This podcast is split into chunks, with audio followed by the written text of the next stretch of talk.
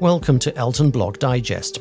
Elton and Bernie continue to mop up trophies. The latest is a joint award of Library of Congress Gershwin Prize for Popular Music on the 20th of March in Washington, D.C. An invitation only tribute concert is also planned for that date, and the event will air on PBS stations on the 8th of April.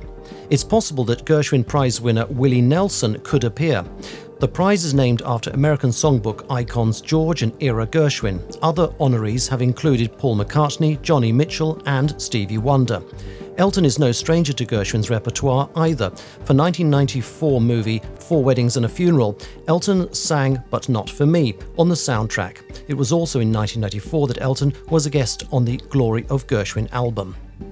The Elton John AIDS Foundation has been honoured as well with an Anthem Award for their Let Your Inner Elton Out campaign, which pays tribute to important social work around the world. Well, to get the full stories, visit Elton blog only on eltonjohn.world.